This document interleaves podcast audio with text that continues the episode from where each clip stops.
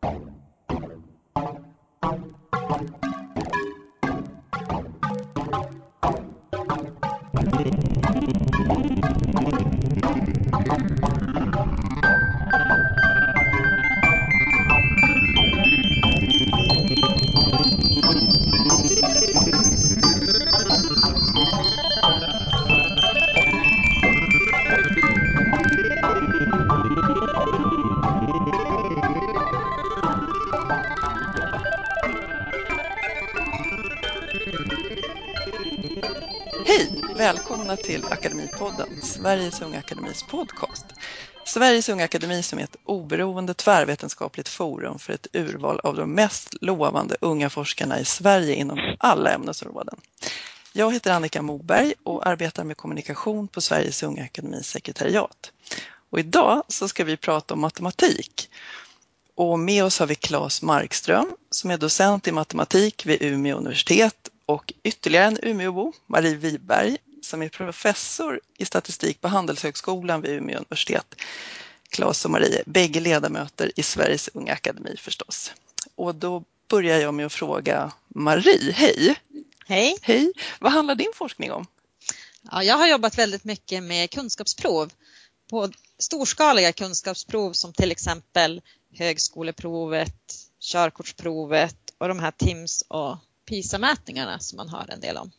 Och eh, ja, framförallt som statistiker och forskning, då jobbar man med metodutveckling av olika metoder bakom de här. Så att det inte är rena resultaten nödvändigtvis utan eh, om man tar högskoleprovet som ett exempel så ges ju det vid flera tillfällen två gånger per år och det ska vara giltigt i flera år. Och då måste vi kunna jämföra provtagarna eh, oavsett om det är en duktig grupp något år eller mindre duktig grupp och om provet skulle se olika ut så måste man kunna jämföra poängen för att de sen ska kunna ansöka till en högskola och att det blir liksom rättvist för de här eh, provtagargrupperna oavsett när man tar det. Ja, ja, det låter som en utmaning. Mm. Då ska vi hälsa på Claes också. Hej Claes! Hej! Hej! Vilket är ditt fält inom matematiken? Mitt breda matematikområden, det är något som heter diskret matematik. Och inom det så håller jag på med något som heter grafteori och då, då inte den här typen av grafer som många har träffat på i skolan, att man ritar hur en funktion uppför sig, utan grafer här, det kan man säga, det är nätverk av olika slag och hur de uppför sig. Men sen har jag försvunnit iväg åt lite alla möjliga håll när det har dykt upp intressanta problem på olika håll så att det har blivit artiklar om kvantgravitation, kvantdatorer och lite allt möjligt annat längs vägen här också. Jag brukar följa var de intressanta problemen finns för min del. Ja, det låter som, som en trevlig väg. Och Marie, du som arbetar med statistik, hur stor del av ditt arbete är matematik? Du sa, nämnde lite om det tidigare. Men... Alltså det, vi räknar ju en del, det gör vi. Men vi har ju alltid en slumpvariation ofta i det vi gör så att det är inte lika predestinerat skulle man säga som, eller för, förutbestämt som matematiken på det sättet att vi har mer den här saker och ting variera. Alltså men... mat matematiken är ett viktigt verktyg för dig ja. men du utforskar den inte på samma sätt som Claes kan man säga. Nej precis för att den är ju som, vi använder ju det när vi bygger modeller över hur vi tror verkligheten ser ut men ofta har vi ju med liksom att det finns en slags slumpmässig komponent i det här för vi vet ju inte exakt hur det ser ut så att vi bygger ju olika modeller också men inte kanske mer som en y är lika med 5x utan det kanske y är lika med 5x plus någonting slumpmässigt i det här. Så att det, det är som en, en, ja, en variant av vad ska man säga, tillämpad matematik fast med lite slump i. Ja, men det, det, skulle kunna inträffa att du behövde gå och fråga Claes om någon ny utveckling då, då kanske? Vi skulle säkert kunna diskutera saker, det, men det tror jag absolut. Att ja. vi har vissa beröringspunkter som är nära varandra. Ja, du, just det, du sitter ju på Handelshögskolan. Hur är den relaterad till Umeå universitet? Eh, Handelshögskolan är eh, just nu en institution som består av tre olika enheter, statistik, nationalekonomi och företagsekonomi. Så att det är mer en organisatorisk eh, sätt hur man, hur man sätter ihop olika ämnen som på ett sätt är lika skulle man kunna säga. Men man kan ju sätta in statistik är ju lik väldigt, alltså de finns ju inom väldigt många ämnen så egentligen kanske man skulle säga att vi hör hemma på många ställen. Ja, för... eftersom, eftersom, man kan jobba, jobbar som statistiker kan du jobba inom medicinska fältet, inom humanistiska fältet, inom naturvetenskap, inom samhällsvetenskap. Så att det är som samma metoder fast du kan ha olika tillämpningsområden. Ja, till och med inom humaniora vet jag att när man gör kvantitativa studier så behöver man ju Absolut, så att alla behöver nog statistik i någon utsträckning skulle jag säga. Ja, så. ni är populära helt enkelt. Jajamän. Ja. Hur är det, hade ni intresse för matematik tidigt i livet, Claes? Eh, ja, kanske inte så där uppenbart för min del. Jag var väl egentligen mer intresserad av naturvetenskap i allmänhet och så där tidigare. När jag, det var väl alltid genom skola och så där det också. Jag tog mig igenom perioder där jag var intresserad av kemi, byggde raketer och sprängde saker lite grann och sådär. Okay. Kritik av det och utsatte hela min skolklass för upplevelsen av 10 000 volt. Och sen steg för steg visade det sig att när man då ville lära sig att bättre och bättre förstå de här grejerna så blev det mer och mer matematik i det. Men när jag började på universitetet då hade jag ju tänkt bli fysiker. Men när man då skulle börja som fysiker så då ingår det ju en hel massa matematikkurser. Ja. Eftersom det är ja, fysikerns viktigaste verktyg när man är, åtminstone om man är teoretisk fysiker. Och bit för bit för bit så visade det sig att många av de sakerna jag tyckte var kul, de var ju egentligen matematik också. De, och det, jag gillade ju datorer och sånt en del också. Där var det ju mycket av det som var roligt där var ju också egentligen matematik. Och, ja, så trillade jag in på att det blev matematik efter ett tag på universitetet. Så matematiken visade sig vart eftersom? Ja, det var nog lite grann så. Det var inte, från början var det nog så att många av de saker som jag tyckte var kul inom naturvetenskapen visade sig vara väldigt matematiska i längden. Ja. Marie, hur, hur var det med ditt matteintresse när du var yngre? Jag har nog alltid älskat matematiken. Jag tyckte det var jätteroligt redan när man började i skolan och ja, det fanns, jag hade ett väldigt stort intresse, tyckte det var kul med massa gåtor och åt det hållet. Men för mig gick det nog lite åt andra hållet att det var jättekul de första nio åren i skolan. Sen blev det andra saker som jag tyckte var mer intressant i gymnasietiden. Så att, trots att jag gick natur så vände jag mig lite mer åt samhällsvetenskap och tyckte att ja, det fanns litteratur och det fanns så mycket annat som jag tyckte var intressant. Så att när jag började på universitetet så började jag faktiskt på samhällsvetarprogrammet. För att, mm.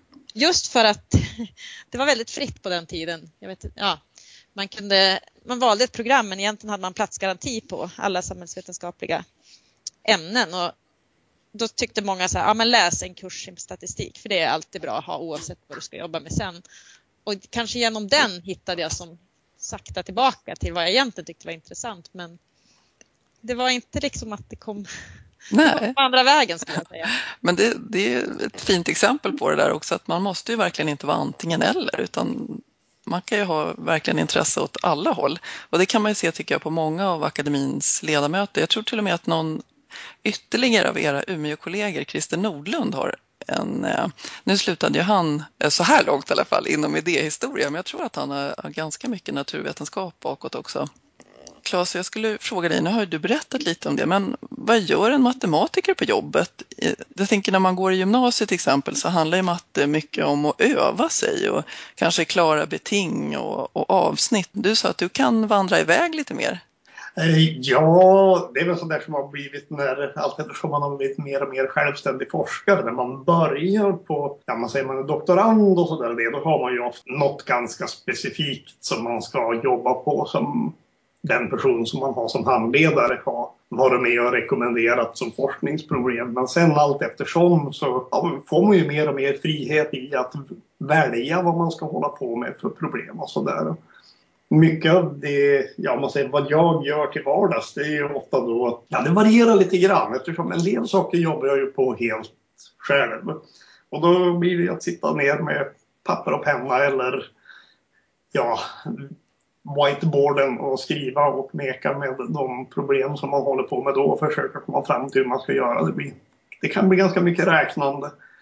Och ibland Så jag själv tycker det är trevligt att jobba tillsammans med andra personer. Det var alltså det, ja, min doktorand som jag har här nu eller de postdoc som är ja, besökande gästforskare kan man säga som jag har här. Att då ju, står ju vi och diskuterar saker och det blir ju då diskussion vid vita tavlan och skriva och jobba kring de problem som vi arbetar med. Där man då bollar idéer med varandra fram och tillbaka. Och sen så har man ju ofta folk som man arbetar med på olika håll, antingen runt om i landet eller runt om i världen. Så att en del saker driver man ju via mail eller via Skype till exempel numera. Nu går det ju lätt att ringa upp varandra världen runt. Ja, precis. Så, som vi gör nu kan, kan jag passa på att säga. Ja, och jag vet, I vissa fall har vi till och med som det är just nu med en tidigare gästforskare jag haft här som nu är i USA där vi har gjort så att vi håller på och skriver på en artikel där vi har jobbat lite grann i skift att när, när jag går hem för dagen då är det lagom vid tid till att han kan börja jobba på artikeln borta i USA. Så då kan vi bara skicka filer och annat fram och tillbaka med varandra. Men det varierar väldigt mycket det där också. Sen hur det här med hur man väljer problem, det är ju lite grann Många problem, de matematiska forskningsproblem man jobbar med, de kommer ju bitvis från de saker man har jobbat på tidigare. Att de, man har sett att där finns det någonting som man skulle vilja undersöka noggrannare. Sen så blir det ju som matematiker, precis som för Marie inom statistik, att ibland så jobbar man ju tillsammans med personer från andra ämnesområden som har något problem, där, någonting där de har sprungit in i ett matematiskt problem som de vill lösa eller vill göra någon matematisk modell för att förbättra någonting där kanske deras matematikkunskaper inte riktigt, ja, de är inte, åtminstone inte så stora så att de på ett lätt och snabbt sätt kan göra det de vill. Och då kan man ju själv många gånger kliva in och hjälpa till på de bitarna.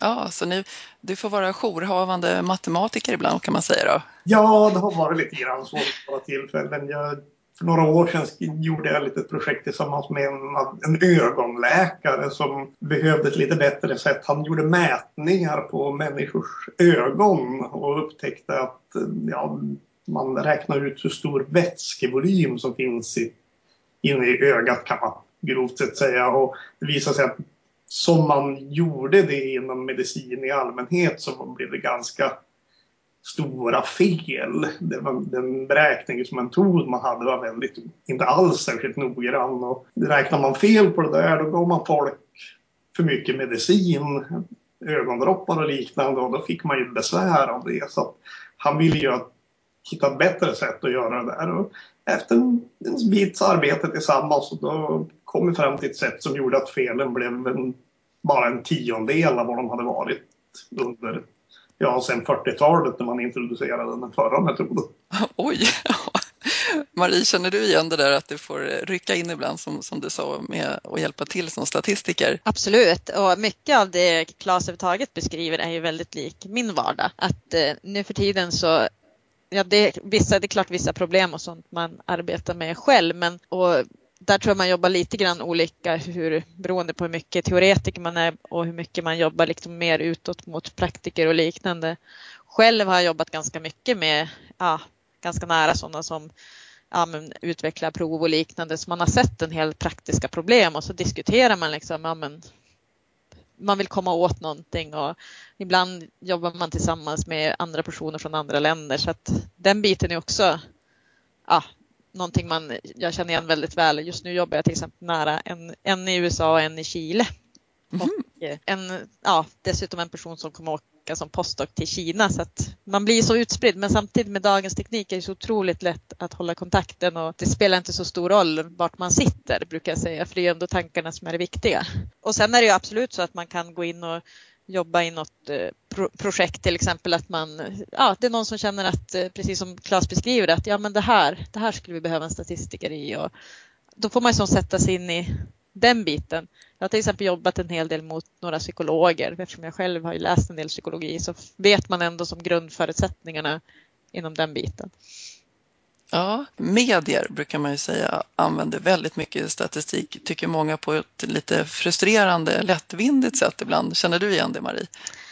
Absolut, eh, men där har man kanske lite olika syften med det. Alltså, många medier kanske vill hitta liksom en bra rubrik eller de vill, de, de vill sälja, de vill visa upp sig så man hittar något som är. Det jag tycker kanske lite tråkigt är att om man går tillbaks till vissa studier så är det ju ja, man kanske långt draget skulle kunna dra de slutsatserna men ibland är det lite väl förenklat. Jag har inget jättebra exempel just nu men ja, ibland skulle jag tro att det är bättre kanske att också läsa igenom vad, vad, vad någonting syftar till och kan vi egentligen säga så mycket som vi kan säga.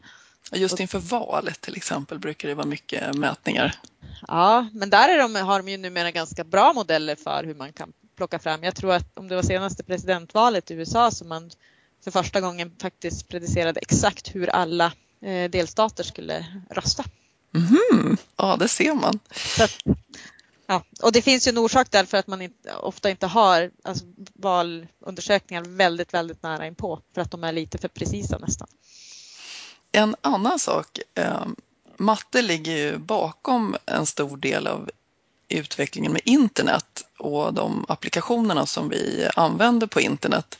Matte är ju på något vis i ropet mer än någonsin. Och så pratar man ofta om eh, algoritmer, algoritmhandel och Googles geniala algoritm för sökning. Vad är egentligen en algoritm? Ja, en algoritm kan man säga det är helt enkelt ett ett systematiskt sätt att göra saker. Så om man kan ta ett exempel så kan man tänka sig att om någon har lagt säg, tio stycken papperslappar framför dig på rad tar den, tar den ett till tio står. Men de är lagda i slumpvis ordning. Och om man sen vill lägga dem där i ordning då kan man ju alltid bara titta efter vars är ett och så lägger man ett först och vars är två och så lägger man den på den andra platsen och sen stegar man igenom det. Men om man nu vill flytta runt de här papperslapparna så lite som möjligt då kommer man då in på systematiska problemet att göra sortering och där har man då tagit fram just systematiska sätt som gör att man inte behöver sitta och gissa eller tänka ut någonting smart i steg för steg utan på ett enkelt systematiskt sätt kan flytta runt de här och det, man kan garantera dessutom att det blir så få flyttningar som möjligt. Är det just tio stycken papperslappar så spelar det inte så stor roll men om det där istället nu hade varit en miljon saker som man skulle flytta runt runt eller om de där inte hade varit papperslappar utan att det hade varit ja, tio stycken stora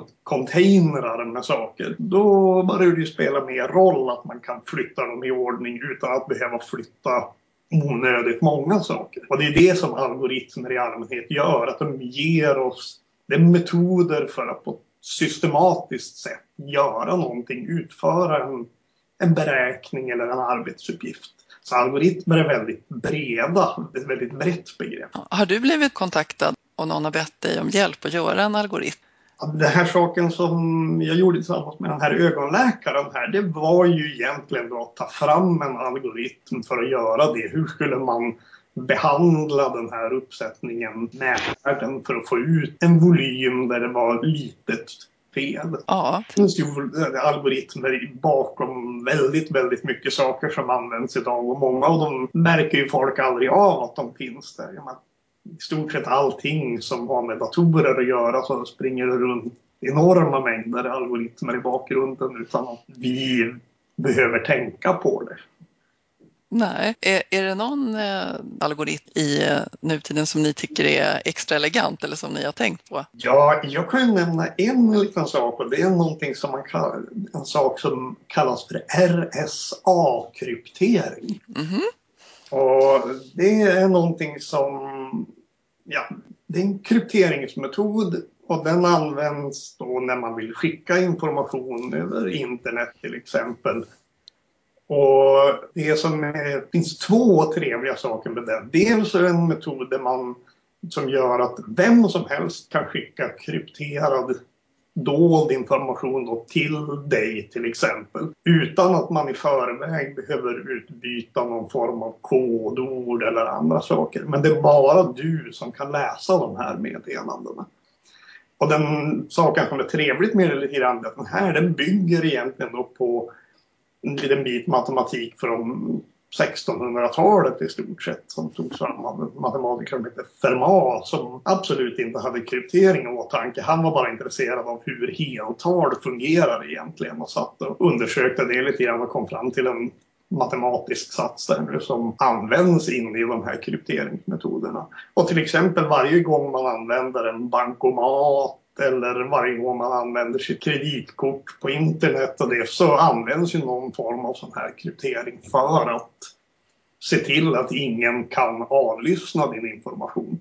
Det skulle inte alls, våran, våra, all handel av det slaget idag skulle aldrig fungera utan kryptering. Nej, och fascinerande att 1600-talet funkar. Men så är det med matematik, att det finns problem som folk har jobbat på i århundraden. Oh ja, ja Fermat låg ju bakom ett av de andra stora problemen som ja, folk han, han hade ett problem där man, han ville visa att summan av två speciella tal aldrig kunde bli ett tredje speciellt tal. Och, ja, jag säger inte exakt hur de var speciella nu för det görs inte så bra på dem. eh, men där hävdade han då att ja, han hade kommit på ett sätt att eh, visa att den där summan aldrig gick jämnt upp så att säga. Men han tyckte att beviset för det här det var lite för långt för att han skulle kunna skriva upp det i, ute i marginalen på sin bok som han använde till det här. Men han tyckte det var väldigt snyggt. Och sen så visade det sig att andra personer började fundera på det här. De kom inte alls på hur man skulle kunna bevisa det där. Och det där, det började sen då steg för steg att sysselsätta massvis med matematiker. Inte kanske just för att man ville, ja man ville ju lösa det där problemet men det visade sig att när man försökte lösa det där problemet så gav det upphov till massvis med kopplingar till annan matematik. Det gav upphov till massvis med nya metoder för att analysera problem av den där typen. Och allt eftersom så blev det egentligen då den biten som blev det, det riktigt intressanta. Just att det visade sig att det här det var ett problem som knytte ihop massvis med andra matematiska koncept med varandra. Och sen då för en 15 år sedan eller sådär så, eller 20, så det blir till och med nu, så då kom till slut ett bevis för det där. En 300 år efter att han hade gjort det här och det var någonting som absolut inte ryms i en marginal. Det var, blev till slut ett bevis som var flera hundra sidor långt för det hela och hade, byggde på väldigt mycket matematik man hade tagit fram. En matematisk dörröppnare? Ja, definitivt. Sen så är det ju en hel del andra saker. Saker och ting går mycket fortare. Det finns ju den här som har nämnts med till exempel hur Google söker information som ju bygger på ja, linjär algebra, egentligen ganska enkel linjär algebra som många läser både på gymnasiet och på universitetet. Men där var några personer då som, de som grundade Google som insåg att den här metoden som egentligen redan var känd till en del där, att den den skulle man ju kunna använda för att söka saker på internet. Numera så är Google då ett av de största företagen i världen och sysselsätter en hel del matematiker också. Ja, matte används ju för att man kan ju användas väldigt teoretiskt och jag tycker det är så spännande hur man kan se saker så att säga i räknehäftet, alltså i teorin, innan till exempel en astrofysiker eller en fysiker har kunnat visa med experiment hur det, hur det fungerar i naturen. Ett känt exempel var ju eh, Higgspartikeln man hade räknat på långt innan man lyckades bygga den här enorma partikelacceleratorn för att bevisa att det verkade stämma. Hur, hur kan man se saker i matematiken och, och, räkna innan man har sett det? Ja, alltså det, det, det där är ju ett sätt att det mesta jag jobbar med inom statistiken är också det att man, man har ju en teori. Man tänker sig att så här borde någonting vara. Och då bygger ju ofta en modell över det. Och som det vanliga tillvägagångssättet sen är att sen försöker man, när man har byggt den modellen, då försöker man ju testa den på olika sätt. Och då kan man testa den dels med hjälp av simuleringar, att man bygger som en, en värld av utifrån den här modellen och så försöker man använda olika typer av, ja, man, ska, man ska kunna förenklat säga olika typer av datamaterial för att se liksom, fungerar den här modellen jag byggt upp på det sätt jag tror att den ska göra. Och om den sen fungerar som man vill liksom i den här teoretiska idén men med någon slags teoretisk data. Då kanske man kan testa det på, ska man säga, i verkligheten. Så att då är, alltså, då är det ofta vad man förväntar sig. Skulle man kunna förenklat säga. Eller vad säger du Claes? Ja, alltså, många gånger, alltså, normalt sett när man kommer till de här sakerna, när man gör räkningar och ja, förutsäger att någonting borde finnas eller så där, innan man har sett det via experimenten, Då är det ju just därför att man har redan tidigare utvecklat en, en matematisk eller statistisk modell för hur någonting ska fungera. Som Higgspartikeln så hade man ju en matematisk modell som beskrev hur ja, de elementarpartiklar som vi kände till, hur de fungerar och uppför sig. Och det som ju Higgs och några andra såg det var att när man, man räknade på den modellen så såg man ju att ja, men om modellen verkligen uppför sig som, som det här är, om den är en korrekt modell, då borde det finnas en partikel till eftersom när man räknar ut vilka partiklar och vilka fält som finns här, då, då såg man helt enkelt att ja, men det behövs en till partikel här för att all räkningarna ska gå ihop. Och man kunde säga lite grann om hur den borde vara. Så att om den inte fanns där, då skulle modellen inte stämma helt enkelt. Och det är ju så det har varit många gånger att man har haft en modell man har utvecklat för baserat på en uppsättning observationer och så kring hur naturen fungerar. Sen när man börjar räkna på den, då ser man att ja, det borde finnas saker och ting som vi än så länge kanske inte ens har försökt mäta och se då. Och då sätter ju förstås folk igång och börjar försöka leta rätt på de där. För antingen så hittar man den där saken och då har man upptäckt någonting nytt. Så, eller så upptäcker man att den här modellen var ofullständig. Och då har man ju också hittat någonting spännande för att visa sig att ja, men, då är det någonting vi inte har förstått här. Och då, har vi en, då behöver vi förbättra våra modeller för hur världen fungerar. Ja, det är spännande hur matematiken liksom är som ett språk eh, som eh, beskriver saker och ting i grunden. Jag tänkte på våran eh, ledamot också, Tynde Föllep, att hon eh, beskrev, hon var jätteintresserad av matte redan som barn. Hon övade sig och övade sig. Hon sa att många förstår inte att matte kan man träna sig på. En del verkar bli lite nedslagna och tänka att nej, jag har ingen talang för det här. Men hon menar att en kan öva sig, så precis som man gör med språk och, och glosor till exempel, mm. för att eh, bli bättre. Det är intressant. Och hon, eh, hon var så intresserad av matematik när hon var liten så att när hon skulle resa bort på sommaren så fick hennes föräldrar säga så här, nej, nu får du lämna matteboken hemma. Nu, nu ska du ha sommarlov. eh, och eh, hur var det Claes, jag hörde att du hade tips på någon bok eller böcker till matteintresserade. Ja, det är det där.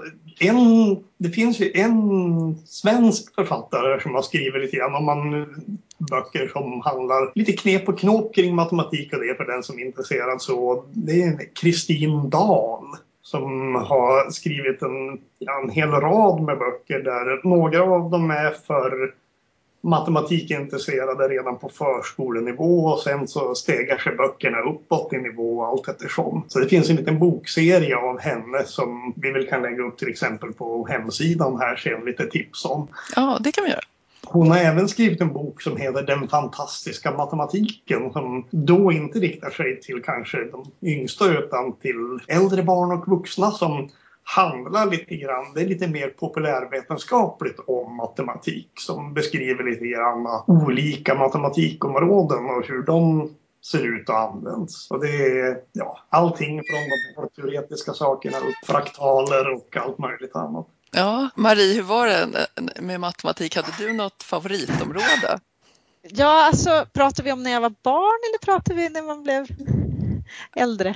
Ja, vilket, vilket som.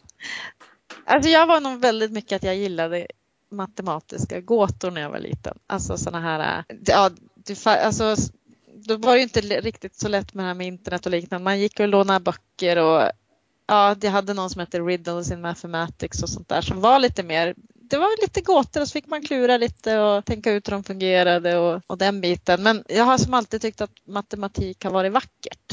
Ja. Det, är lite, det är lite som en så snygg lösning, så här, att det blir som rent, det blir liksom vackert. Så att det är nog sådana bitar som jag har gillat väldigt mycket med matematik och att sen har, jag gillar med matematik också att det finns ett rätt svar. Jag har som sagt läst väldigt mycket samhällsvetenskap och det är inte så ofta det finns ett rätt svar där. Det finns många teorier och man kan göra på olika sätt.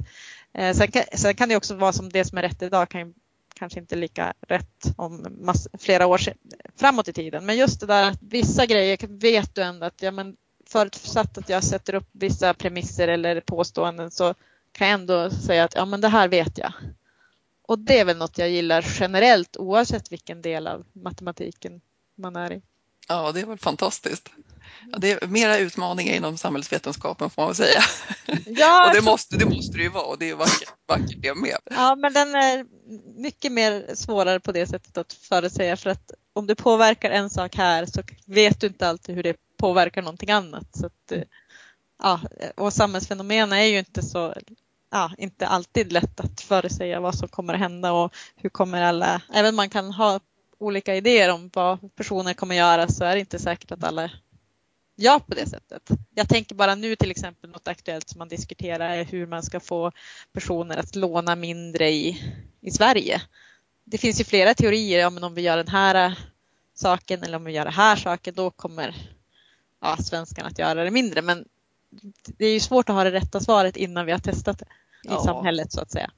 Det kan man ju säga en sak där att mycket av den klassiska matematiken som finns, den har ju, ja om man tittar på sådana här saker som geometri och liknande från början, det var ju många gånger sånt som var ja, inspirerat av att man ville förstå, försökte förstå hur naturen runt omkring fungerade. Man den riktigt tidiga matematiken, den utvecklades många gånger från just att man ville ja, man mäta upp land, förstå hur stjärnor rörde sig och sådana här saker. Men även då handel förstås just bokföring av saker och ting har förstås alltid varit någonting man använt matematik till. Även om man går tillbaka till Mesopotamien och Sumererna och riktigt tidigt där så är de saker som finns bevarat där det är ju ja, just att man märkte att ja, men folk ville veta hur många lådor med vete som fanns och hur mycket av druvor eller oliver eller annat som man hade lagrat undan. Men Sen så blev det ju mer och mer naturvetenskap som matematiken inspirerades av när man då tog in nya saker och ting utåt. Fysiken har ju varit väldigt drivande för utveckling av ny matematik. Och där har det väl hänt lite saker under 1900-talet. Att dels kom datorerna och det behövdes matematik för att förstå vad man kunde göra med datorer och hur man skulle göra saker på datorer.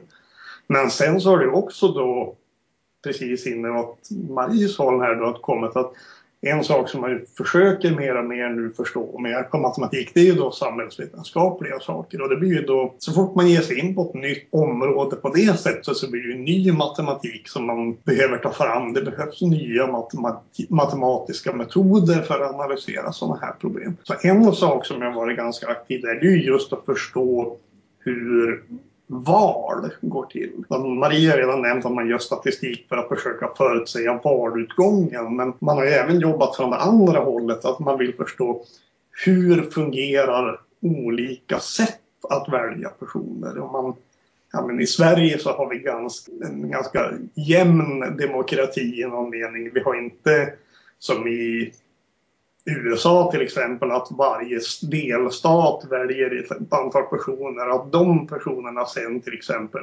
väljer vem som ska bli president. Att man har en flerstegsdemokrati. Utan i Sverige har vi någonting där alla lägger sin röst och det går direkt till att välja ut vilka som kommer in i riksdagen. Man kan då räkna på det här och se att de här typerna av valsystem uppför sig ganska olika i många situationer. Så till exempel har man då för några år sedan så kom det då ett första matematiskt bevis för att ren oviktad demokrati, alla personer får en röst och man gör ingenting annat än bara räknar vem fick flest röster. Det är det stabilaste valsystemet som finns. det är det valsystem där det blir så att om någon enstaka person eller några personer råkar rösta fel så är det minst risk för att det ska ändra på valutgången.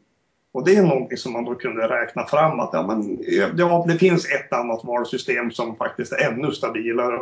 Det är att ha en diktator men det har ju då vissa andra nackdelar. Det är, överlag så har bara diktatorn är glad över det systemet. Ja, vi, vi, vi avråder från det.